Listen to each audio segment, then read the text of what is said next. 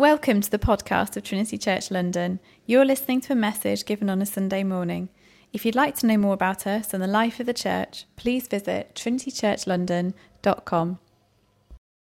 Today we're looking at how we should understand our bodies. What does it mean to have a body? So before we get into this, let me let me set the scene for you. We've, we've done this a little bit, but let me just one aspect of this city that Paul is writing to, a city that had a reputation for being sexually promiscuous. The Greco Roman world itself was not known for its chastity or its prudity. It was known for its promiscuity. And amongst the Greco Roman world, Corinth stood out as a place and a city that was particularly promiscuous. So to Corinthianize was to be a certain type of person. And it wasn't normally a positive thing to be called a Corinthian type person. We would have other names for people who are promiscuous today. In those days, it was to be a Corinthian. And it was a city that was essentially based on this worship to sex and sexuality. It literally had, the, the city is built, you can Google it later, it's built on two layers. And on the top layer, I mean layers as in, there was a mountain, and uh, at the top of the mountain there was a temple to Aphrodite, the goddess of sex. And so, literally within the shadow that everyone lived in was this temple, and offerings were made to this goddess Aphrodite.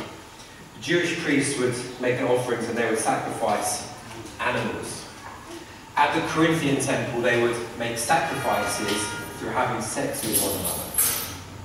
And some historians estimate that there were some 1,000 prostitutes or so who would serve the city every day as acts of worship. And these prostitutes had a priest like status. So they were elevated in their status as to who they were. And sex with these prostitutes was something that was viewed as sacred and allowed and permissible and actually beneficial. And it was mainstream. So we know even in our city that there is prostitution, but still there is a sense in which it's to one side and it's private and it's something that we don't really bring into the mainstream. In Corinth, it was very much mainstream. You went to work, you went to the shops, you went to the town centre, you went to the temple, people knew what that meant. It was just part of life. So it was a highly sexualized culture. I don't know if I'm making anyone feel awkward right now. Wishing you hadn't brought your parents to church on a day like today. Sorry, Gio. We don't always talk about sex in Trinity Church London, but um, but this city was a highly, and I mean, I don't need to explain or you know go into details like to know that we are in a highly sexualized culture today. And there was a, a, saying that was going around at the time that basically all things are lawful for me.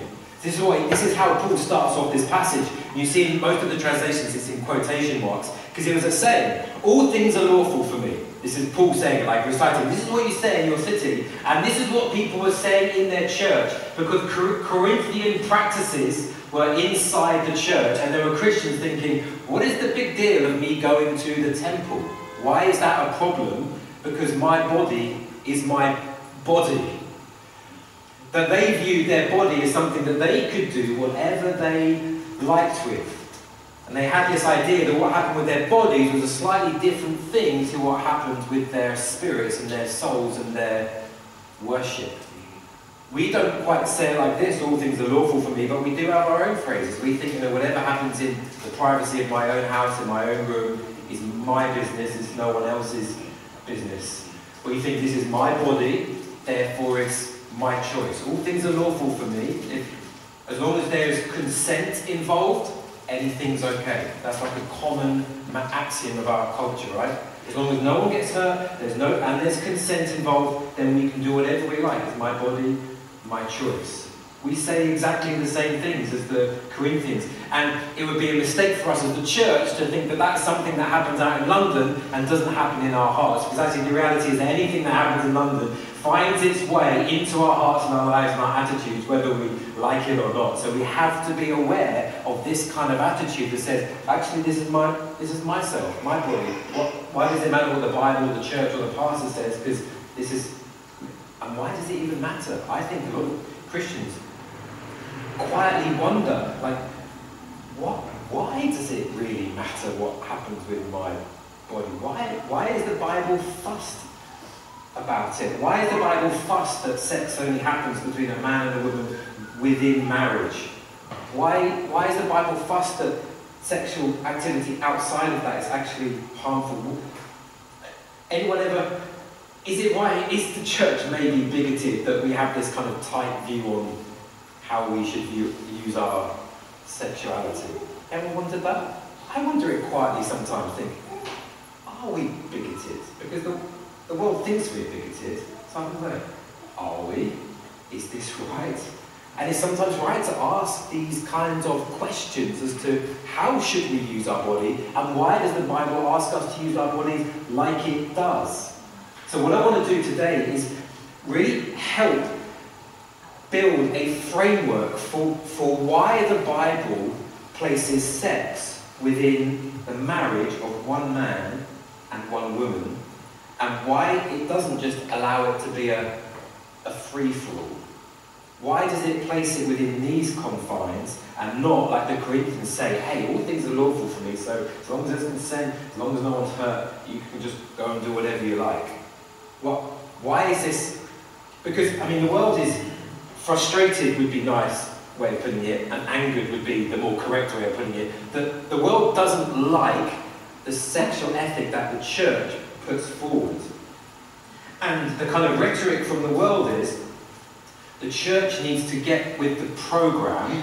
The, the 21st century now, it's 2023, and the church is always dragging its feet on these ethical matters. And so the church needs to be, and I think very much the world feels like its job is to draw the church into the 21st century. Feeling frustrated that the church on the whole does not agree with the new views on sexual ethics.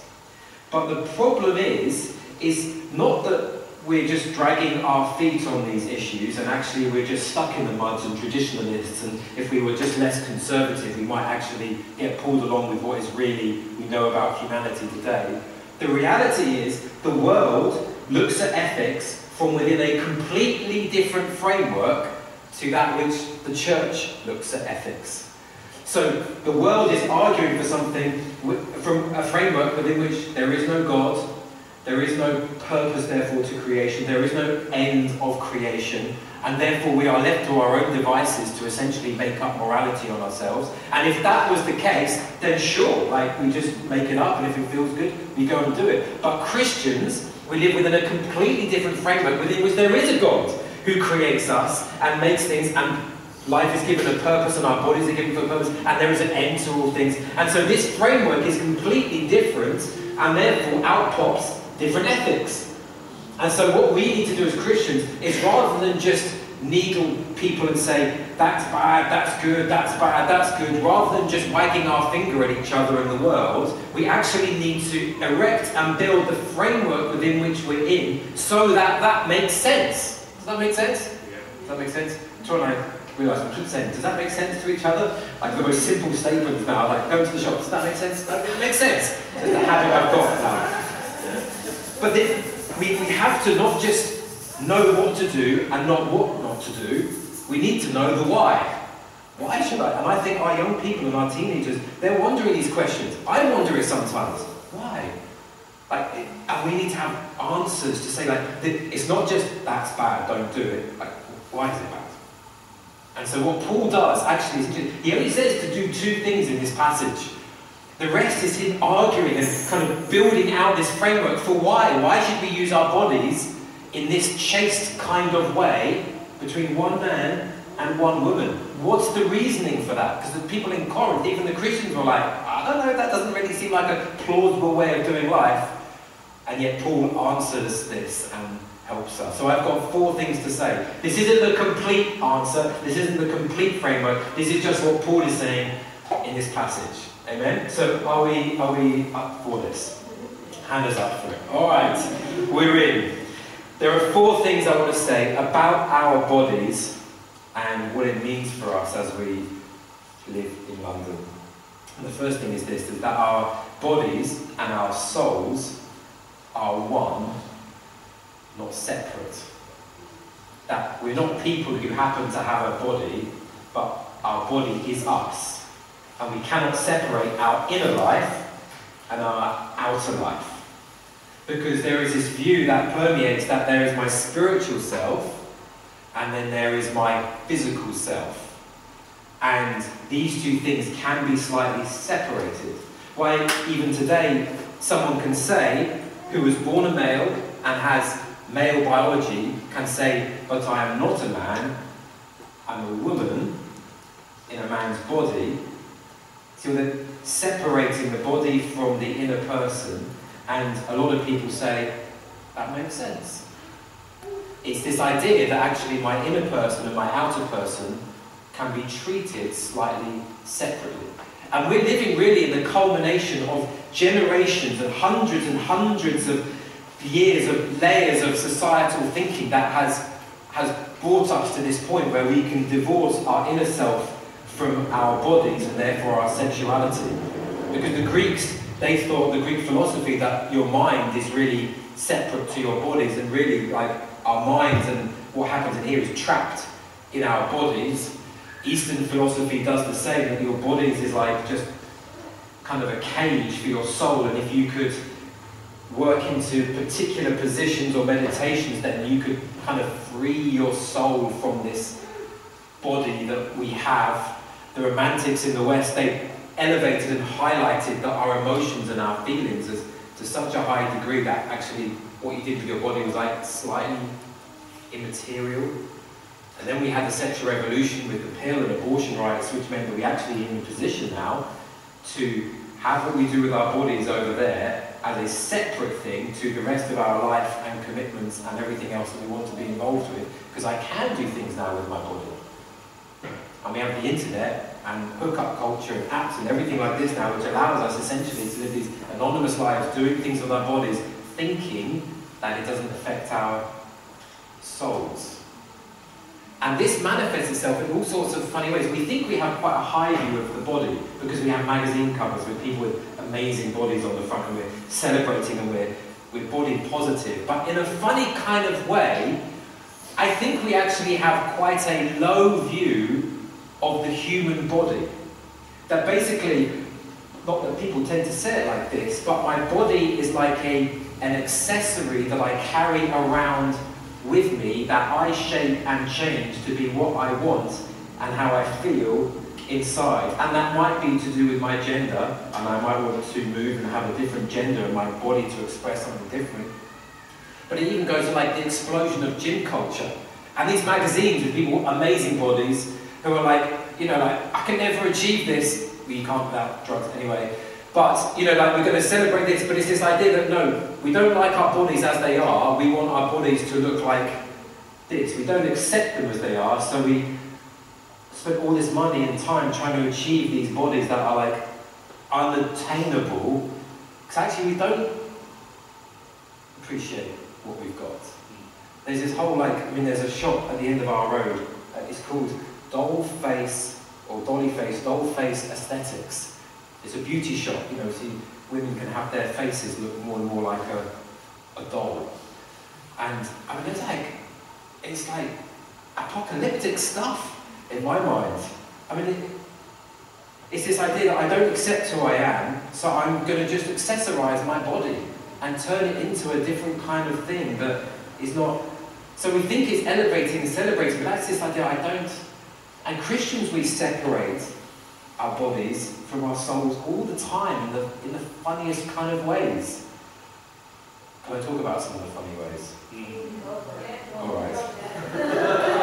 I mean, funny. If you don't like, funny in an English idiom is like just a blanket word for like it's not really funny, but I'm trying to like be nice. And uh, um, I think we do it in church life a lot of the time. And you know, this, this idea that if I don't feel like singing, if I don't feel like putting my hands up in the air, if I don't feel like going to the prayer meeting, if I don't feel like going to church, then it doesn't really matter because I've got Spotify got better preachers on YouTube anyway, so I'll just stay at home and just do church from there. Because we think that what we do with our body doesn't actually matter.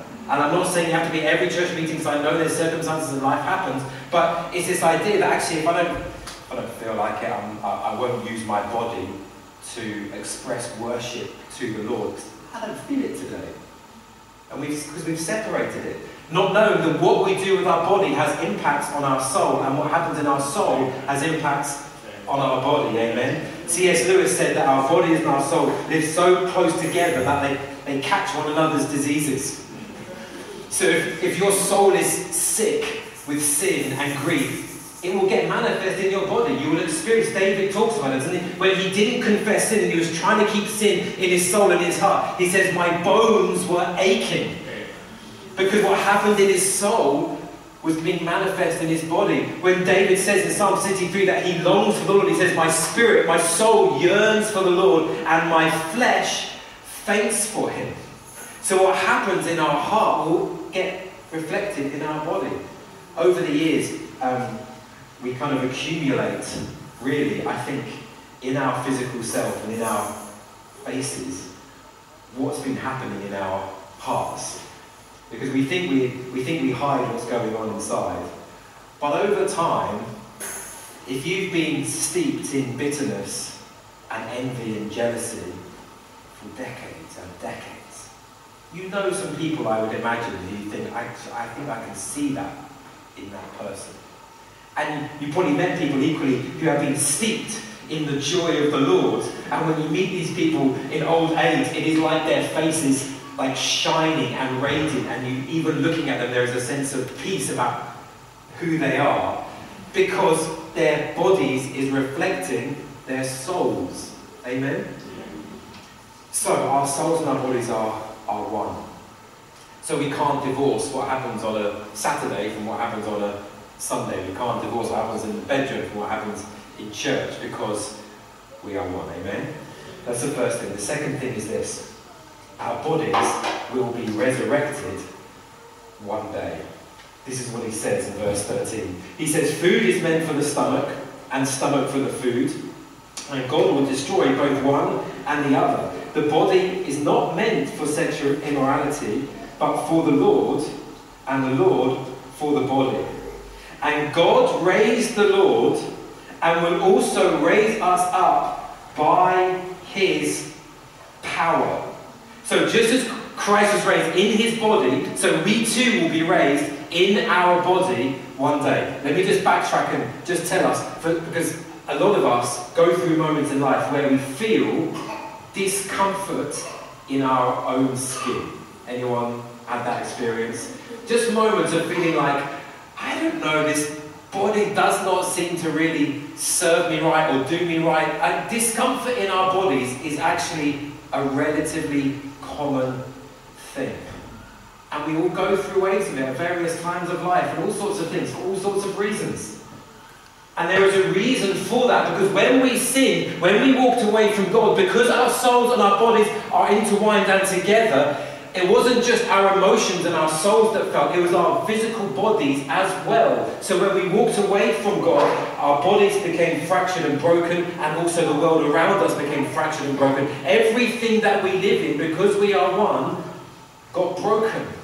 And so when Christ, who exists in, in perfect glory as a spirit being, the eternal God, on a throne with his Father, when he chooses to come down in the, in, into humanity, he doesn't just come down as a ghost-like spirit person floating around because he doesn't want to touch our icky-like flesh.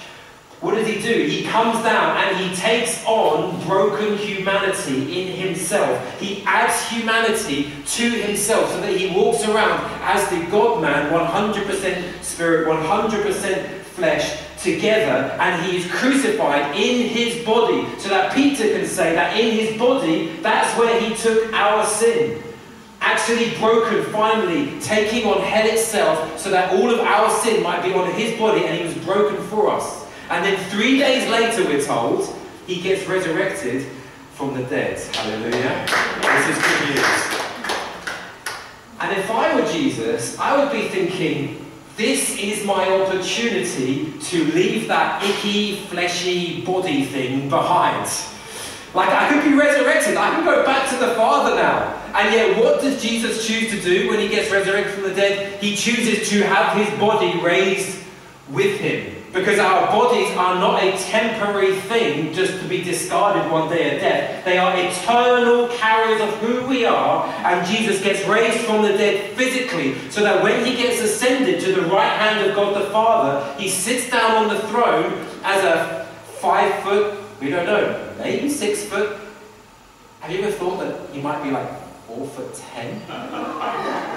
Ever thought that? Like Jesus today is in the body. Have you ever thought that you might get to meet Jesus and he he might be shorter than you? Have you thought about that? I'm not being like irreligious here. It's quite a possibility because apparently they were shorter in those days. So Matt will go to meet Jesus and give him a hug, and he'll be like, Jesus, like, like we have these weird ideas that he's like, he's all, it's high up there. When we meet him, he's in the flesh. Right now, he's a brown-skinned Middle Eastern man, five foot something we don't know, at the right hand of God the Father. He is in his body right now. It's good news for our bodies, which means that when we get raised with him in the same way, it will be us.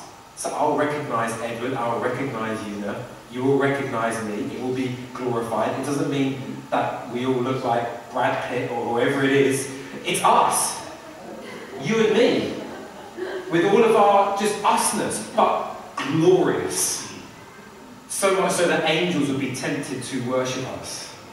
That's how beautiful and wonderful we are going to be. But it's our bodies, which means that we, we have hope.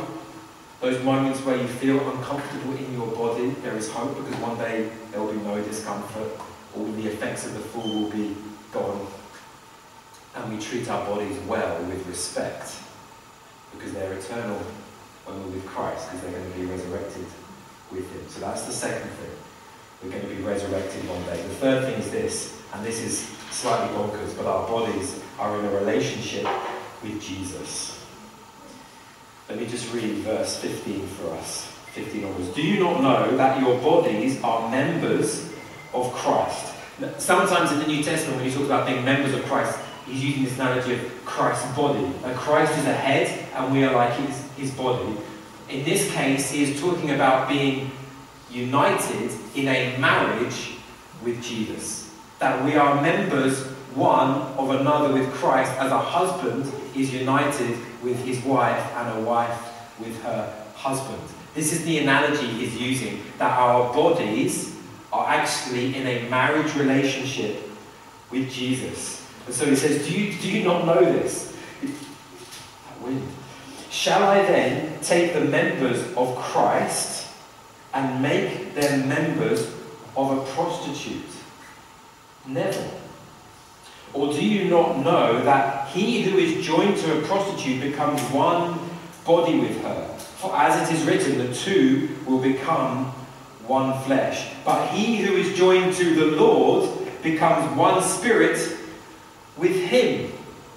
He's saying this incredible thing that when we become Christians, it's not just that we have like a friendship relationship with Jesus, which is what we often think I'm in a relationship with Jesus, like I meet him for a coffee, we catch up, I tell him what's going on, he says he loves me, and then I carry on with the rest of my life. He says, No, actually, you are married to him. That we are the bride of Christ, men and women, and he is our husband. And when we said yes to Jesus, we were saying yes to the proposal of Christ to come into Him and to be loved by Him and to be cared by Him and to be honored by Him so that we might flourish. This is the storyline of the whole Bible. This is what Isaiah prophesies about the day when the Lord comes. And he says this, and it's, it's, it's incredible language. He says in Isaiah 62 about the Lord with his people, he says, You shall know nor be termed forsaken and your land shall no longer be termed desolate, but you shall be called Hephzibah, or my delight is in her. And your land will be called married. For the Lord delights in you, and your husband shall be married. For who's the husband? God. Be married to who? Us. For as a young man marries a young woman, so shall your sons marry you. And as the bridegroom rejoices over the bride, so shall your God rejoice over you. Isn't that amazing? I mean, as a bridegroom rejoices over the bride, think on these things for a moment. Think of the emotions, think of the focus Nothing else matters on that moment, in that day. And this is the emotion that God has towards us. Because we are married, we are united to Him. Marriage wasn't invented by society because at a prudish time in history, we decided that you shouldn't really sleep around. It's better just to have one husband or one wife. Marriage was invented by God to reflect his first marriage with us, his people. Our marriages today are only faint, imperfect, sinful reflections of the beautiful, eternal, perfect marriage of God with us, his people. Someone asked this question once why, why isn't Jesus married when he came? It's quite a common thing for Jewish men to be I don't know if you ever thought about that. There are conspiracy theorists who think that he was married, and then there is a secret line of kind of Jesus descendants who are living in Paris today, controlling the earth and all the finance of the world. Um, it's kind of fun reading if you like novels and things like that. But he wasn't married. Why, why didn't Jesus get married? One answer, and maybe the most important answer, was that Jesus didn't get married because he actually was already engaged to you and me. And he was coming for you and me.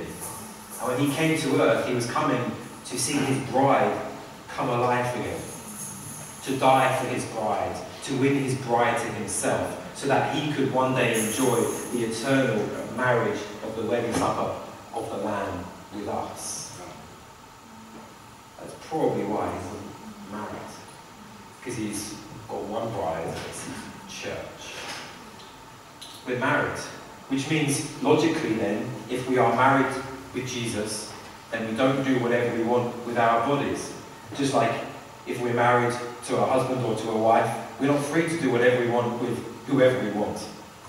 Even in a society says that you can kind of do whatever you want with your body, recognizes that actually faithfulness is still quite an important thing so we don't. So logically, it doesn't make sense to then do anything that we like, because actually we're responsible to a spouse, to our God husband. And also, emotionally, if we know that God loves us with an eternal, infinite, fiery like jealousy, a godly jealousy for us, and has already moved heaven and earth to love us and to give us all things that we could ever desire and one day bring us to glory. If we know in our hearts that we are loved by the judge of the world, by, by God, why would we then go searching for small, tiny, sinful bits of love that will never fill our hearts up anyway? How, how do we fight temptation? Because sexual temptation is real and it will bombard us every single day in this culture.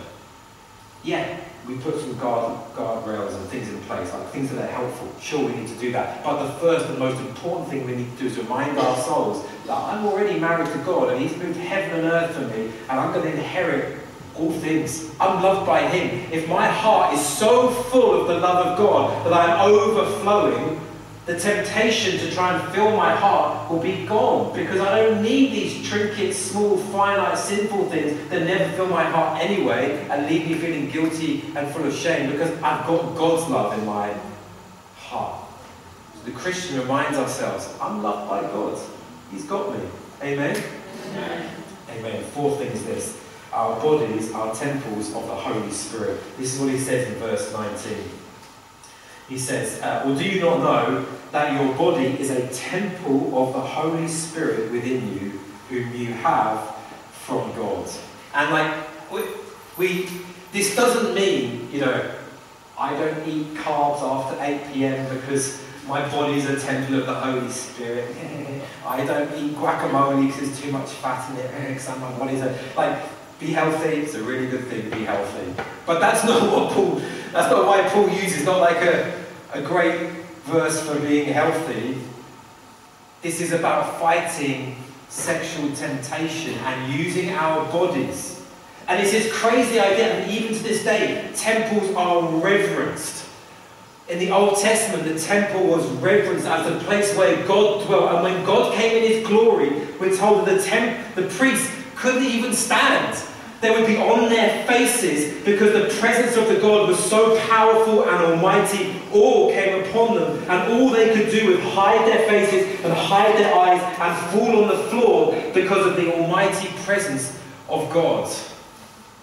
People today going to the Jewish temple and going to the Wailing Wall, reverencing this temple. And yet, what Paul says is that the true temple, as offensive as this might sound to some, the true temple is actually my body and your body when you say yes to Jesus. That God's presence now lives literally in my body by the Holy Spirit. So that you are now a walking talking, breathing, diaphragm pulling temple of the Holy Spirit. So that wherever you go, you are carrying the Holy Spirit with you. We're told there are moments in the Old Testament where, because someone treated the presence of God wrong, that they died on the spot because they mistreated or disrespected the presence of God in an ark. And yet here we are with the living Holy Spirit in our bodies.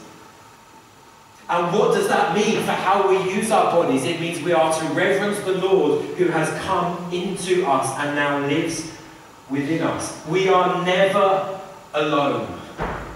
We have the power of the Holy Spirit within us. Which means, I mean, I grew up as a teenager, it's a silly thing to say, but you know, I was once a teenager and I was once part of, part of Christian youth groups.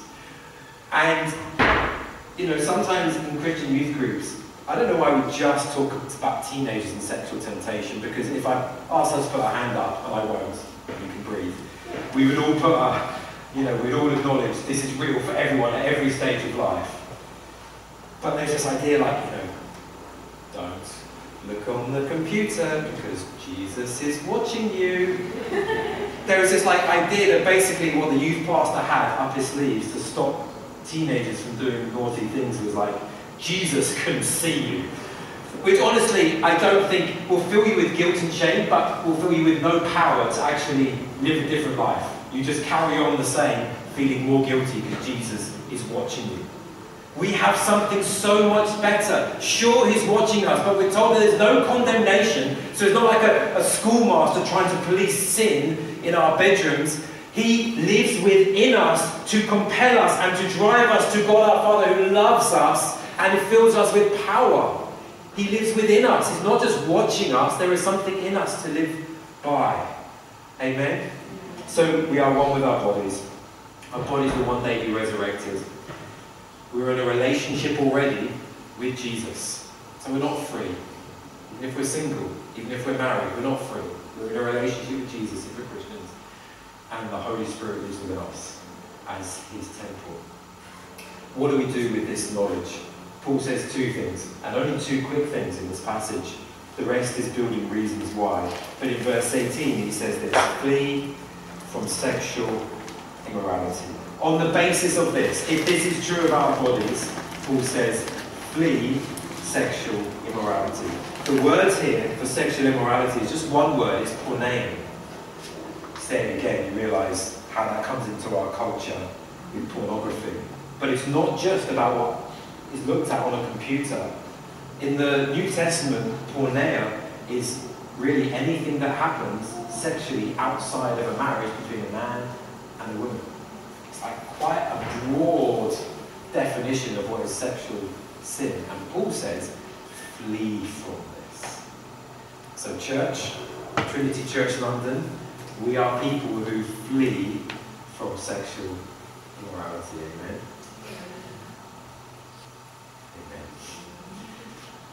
Let me give you one like pastoral bit of advice. Fleeing from sexual immorality, I think the first thing to do is to flee from the temptation rather than the actual sin. Because I think a lot of people get trapped in cycles of sexual sin because they keep going back to the same sources of temptation and wondering why they keep falling into sin. So if you keep hanging around with a certain person and you know that you keep falling into sin, rather than just wondering, why do I keep falling for sexual immorality? Look at the source of temptation and wonder, how do I have to put boundaries in place with this person? If social media keeps leading you to sexual immorality and lust, which it is designed to do, just so all aware of, if that causes you to sin, the first step is to deal with the source of temptation. So deal with the social media aspect first. Otherwise, you just keep going around in cycles. Am I making sense? To use that phrase again. Otherwise, we get. Jesus said, like, if something causes you to sin, like pluck out your eye or chop off your hand. There are some people in previous church histories who literally chopped off their genitals because they took that word so seriously. I think for some of us, deleting our Instagram account feels like more severe than chopping a hand off. I think some people like, I would rather chop off my hand than delete my Instagram account because I don't know if I can breathe without my Instagram. Like, how do I stay connected? And yet Jesus says, like, that's, that's if you actually want to flee from sexual immorality, you deal with the sources of temptation. So I don't know what that means for you.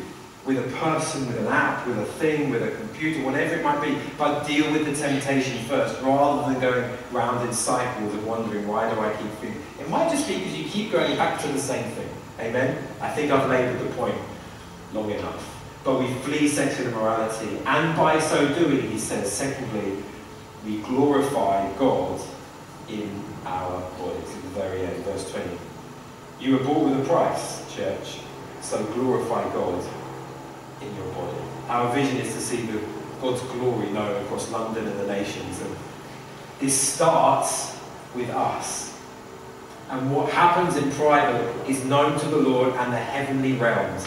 And you and I can glorify God through our bodies when people are watching and when nobody's watching. And God is honoured and the heavenly realms pay attention to what is happening. It's an, it's an incredible possibility for us.